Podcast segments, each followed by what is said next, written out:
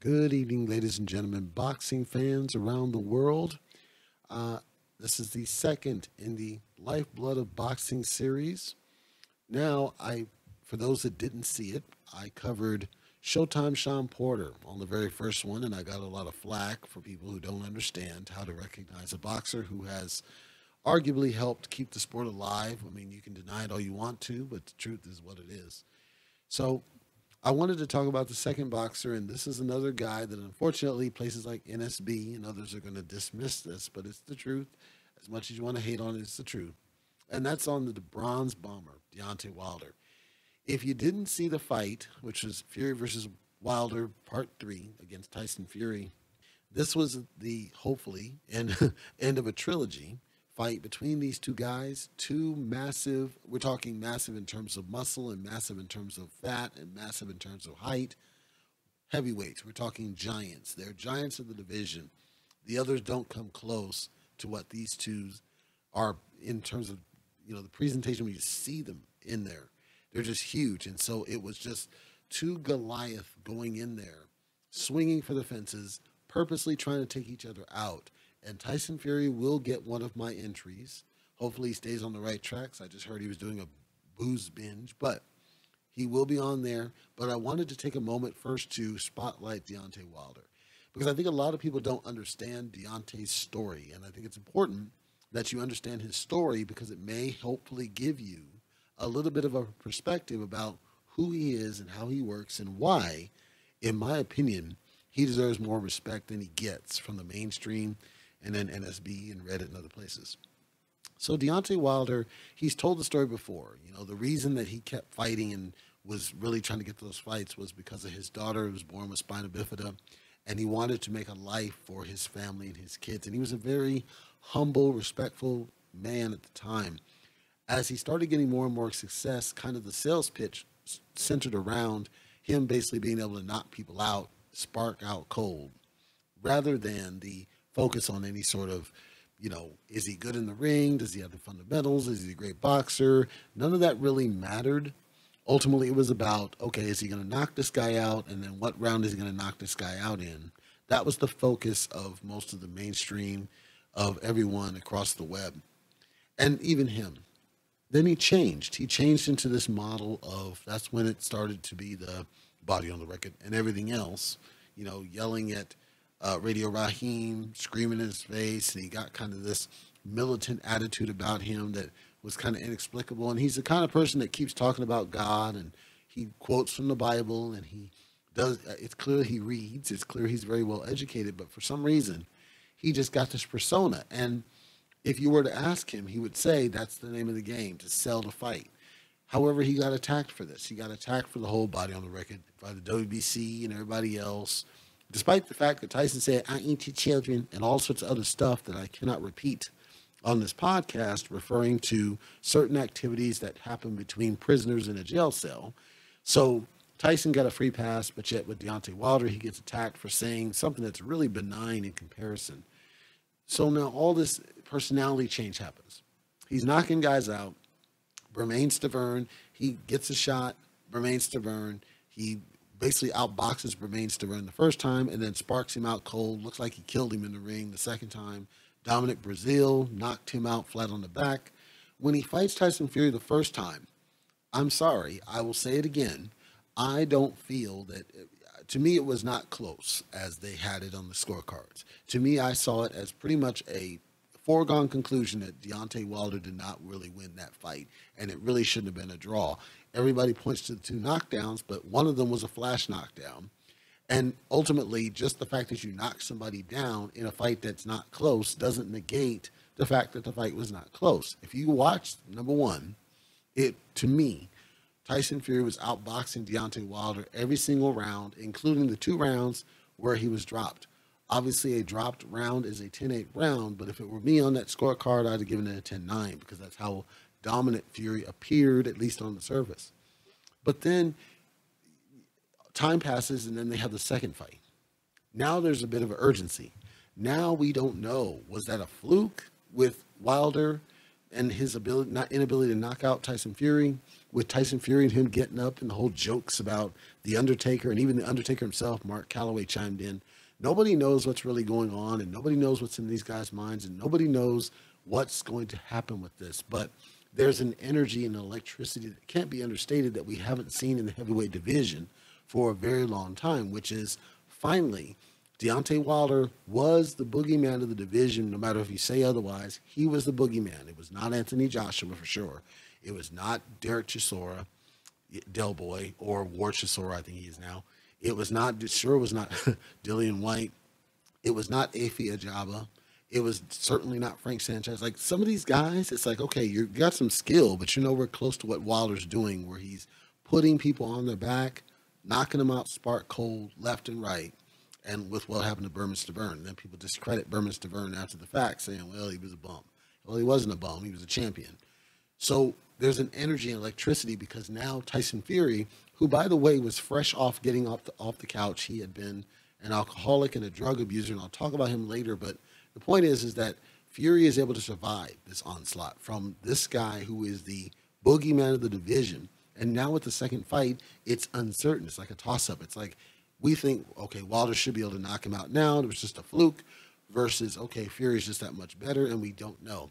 The second fight wasn't close, ladies and gentlemen. The second fight, Deontay Wilder got absolutely wrecked. I, I can't describe it as anything else other than wrecked. The announcers made a mistake. They said it was the first time Wilder had been knocked down. That was not true. He was dropped by Harold Sconiers early in his career. It was not televised, and you cannot find footage of this, but you can find the description of what happened.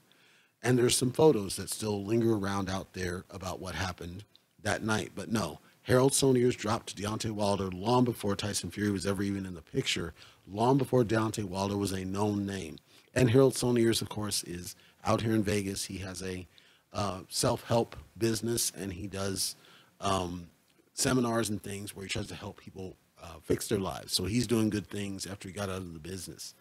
But just to clarify the record, Harold Sconiers was the first to drop Deontay Wilder, and Harold Sconiers by that point had, was the veteran in that fight he had already, and even after, he had fought a who's who of boxing by this point. So it's not like Harold Sonia was just some regular bum. People like NSB discredit him after the fact, but let's be honest, this guy was actually rather durable and tough. And then Wilder was able to actually get him out of there. So the second fight now, after Wilder gets wrecked, the COVID happens. And now fights are being canceled and rescheduled. And apparently there was scheduled to be a third fight because now it's a rubber match. And some people don't understand what a rubber match is. A rubber match is when you have two fights where we don't really have a decisive winner per se, because one of them ended in a draw. Like you can argue that Canelo and Golovkin needs a rubber match that's likely never going to happen because Golovkin would have to go up because Canelo can't go down, and Golovkin doesn't seem inclined to meet Canelo at his weight. He wants Canelo to come down. Why? Because Golovkin would have a weight advantage, obviously. So, because it's his natural weight and Canelo would drain. So with Deontay now, he's got a contract that allows him to do a rematch, and he wants the rematch. He calls in the rematch clause. COVID happens. Tyson Fury, all sorts of things happen, and they're about to go and fight all sorts of other people. Tyson Fury ends up fighting guys like Otto Olin Volin. His name's Otto. Uh, and then there was one other guy that he fought. People that nobody cared about. And he was going to talk about fighting someone else, and I forget who that was. Deontay's like, no, you owe me a rematch here, dude. We need to have this fight. We agreed. on your agreement. Tyson Fury, and again, Bob Arum doing what he does, and they're talking about this other fight over here. Wilder takes it to, uh, arbitration. Arbitration, of course, is an optional process, but it can lead to a court ruling, depending on the nature of the situation, which is what happened here. Deontay wins. Ultimately, yes, you agreed to have this rematch. You need to fight him next. And then, of course, the WBC falls in line and says, you know what, Fury, I know that you're the new champion and you wanted to unify with Joshua because that was another fight they were chatting about, but you really need, you owe him this rematch. You owe him the opportunity to redeem what happened here. So you're going to need to go there first or we'll strip you. And obviously, Fury's mind is on unification. Fury's trying to move forward because, let's be honest, he knows the danger that he would have been in to go back in there with Deontay Wilder. So contract goes forward. They schedule the fight. The fight happens, and early on, it's toss up. Wilder's actually boxing really good. And given what Malik Scott, who is now Wilder's trainer and actually was one of Wilder's past opponents, given the kind of things that Malik Scott was talking about and kind of their game plan and the things they were working on, it wasn't surprising to see Wilder actually use some boxing skill. What was surprising is then, I believe it was round four, where Wilder is able to drop Tyson Fury off a beautiful shot. It was a, you know, he's he's throwing to the body, he's jabbing to the body to get Fury to drop his hands. And then once Fury drops his hands, and comes in. Wilder hits him with an overhand right. That was a beautiful shot. Fury goes down. I believe he went twice down, but he got back up both times. The reason he got up is simply because Wilder didn't get full extension on that shot. It was a close range shot, so it still had power, but he wasn't able to get the full range that he needed in order to get the most of it. Had he done so, I don't think Fury would have got up. But the story of the fight was after Fury gets up, Fury is able to then drop Wilder, but after he drops Wilder, I think he dropped him twice or so. Then something happened to Wilder. He gets rocked, he gets wobbled, and we believe there was a behind the ear shot or something that threw off his equilibrium because he's he's clearly out of it. People say he's concussed, maybe he was, but the point is, Wilder kept fighting. He was still throwing, he was still landing two pieces right down the guard, right the middle of the guard, all night long until the stoppage happened. Finally, where it was a, a shocking sequence. It's a historic sequence, I think now. Wilder's up back up on the ropes. He's still throwing back. Fury evades a shot and then nails him with a two piece, and then Wilder literally just drops to the canvas face first. It's a it's a the picture's still in my mind. But the reason that I'm calling out Wilder first in the Lifeblood series, after describing what I just told you, is that Wilder did something that we haven't seen in the heavyweight division for many years which is he went out like a warrior which is if you if you listen to his interviews he said that's all i want i want the chance to go out on my shield i don't want you throwing a towel on me i am willing to die in the ring because everybody who does this should be willing to die in the ring to get that win because that's what it's supposed to be about what boxing in general has turned into is a circus of two guys who like and respect each other or love each other and they know they're making multi millions off the fans. And so they go in there and they play it safe and they barely throw and they might do some pit pat jabs here and there. But at the end of the day, they're hugging, they're smiling, they're asking each other for breakfast. That's not what boxing should be about. And I know that there's this softness to the industry now, and I spell that S A W F T soft of no, you should have respect. And it's a no, it's the hurt business. And it's a gladiator sport. And at the end of the day, your goal should not only be to get your hand raised, but do whatever you got to do in order to make sure that your hand gets raised clearly. And that's been lost. I gave the example on the previous update about Lomachenko and Nick Walters, where you know, ref asks him, Nick Walters says no, and then he runs over there and gives Lomachenko a hug and a kiss all for making him quit. That's not what we want to see. That's not what we need to see. When we see guys like a Billy Joe Saunders, who does actually has some skill, but he's barely trying at times. Amir Khan, he's lost his groove. Kell Brook has lost his groove. And all these fighters are just barely trying. There is no warrior sport. There are some guys in the sport that do, like Ted Cheeseman. I would argue that he is a strong, he's a warrior, right? Um, Sam Eggington, ironically, the guy who retired Paulie Malignaggi, he is a, a, warrior at heart. Conor Benn seems like he's got inklings of being a warrior. I talked about Shawn Porter. He is a warrior. Sebastian Formella is a warrior. So there are certain warriors, but it's heavyweight I'm talking about. With the exception, I would say, of War Chisora. I'll say Dillian Whyte. I'll give him the credit. I'll give him his due you really don't have very many heavyweights that were willing to go out there, go out on their shield, and make it a fight. Uh, I'd say Efe Ajagba, I'll give him credit, he tried, but ultimately he was just outclassed by a boring Frank Sanchez. But nobody wants to see that from heavyweight. We don't want to see boxing master classes and ultimate jab skills like we see from Anthony Joshua in the Ruiz rematch. We want to see guys that go out there and leave it on the shield. So, um, Andy Ruiz, Andy Ruiz is a solid fighter. He's a warrior as well. He has weight issues, but he's a warrior. He's willing to go out there and try and, and fight and go after it. And that's what we need to see. We don't want to see boxing master classes from the heavyweights. It's fine if it's welterweight. It's fine if it's middleweight. It's fine if it's junior. Certainly fine in some of the lesser, like lightweight. At the lower classes, you kind of expect wars because that's just how they are. They have a lot of energy. They're kind of bounced around.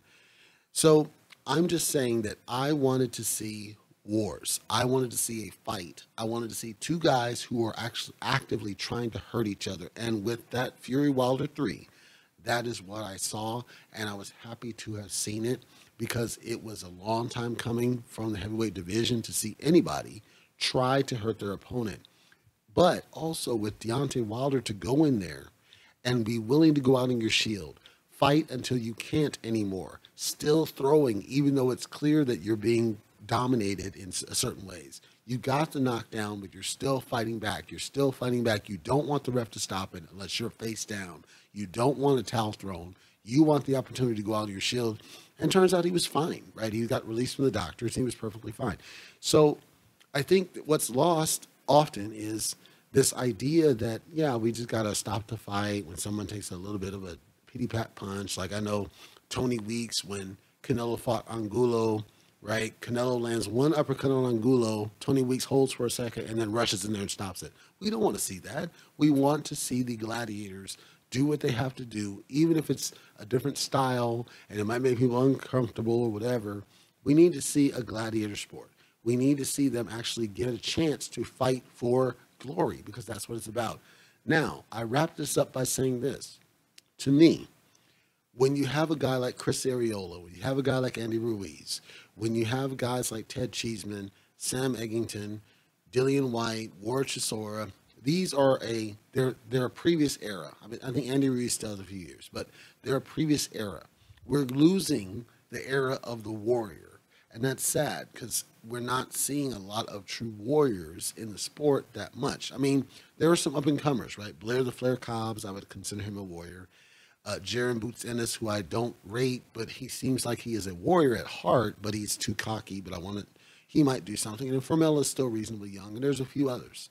But you know, the days of guys like Victor Ortiz and Andre Berto and the ones that just throw it, Chino Maidana, that just threw it to the wind. They didn't care. Their goal was to get the W, no matter what it took. I think it's a long lost era that needs to come back, and I was inspired by Deontay Wilder and his warrior spirit, even in loss, he has nothing to be ashamed of. NSB and others will say he does, he does not, because he actually made it a fight. He tried to win, and he went down swinging, which is what a warrior does. It's not about getting your ass whooped, it's about how you're still fighting back and you're still trying and you're still doing everything you can to try to get the win, and you don't just get demoralized and just, no, my ass, and just quit. You're still in there swinging for the fences that should inspire all of us. If you're a true boxing fan, you should be inspired. Not only Tyson Fury, I'm not dismissing him. He's on my next episode. I'm trying to focus on Wilder. You should be inspired by the performance he tried to do because he backed up what he said. He said he would rather go down swinging than let a towel get thrown on him. And he went in there and he proved it against a very big, strong, dangerous Tyson Fury. And he lasted a pretty long time. He almost made the distance even though it was clear that he was not on he was not steady legs and he was not in his right mind whether concussion or otherwise he's still going in there throwing he's still fighting for it that's to be respected. That's what a boxing fan should want. And kudos to Deontay Wilder for being that warrior and backing up what he said and going in there and doing what he said he was going to do which so many fighters have not done and have failed to do. I applaud you sir. I respect you sir for at least that performance. I think you should keep fighting. I think you're still a threat to everybody not named Tyson Fury. I think you should dust yourself off, get right back in there because I know the current era has this fetish about the O and losing your O, but the truth is you already took the L, so it doesn't matter. And truth is you only ever lost to one guy.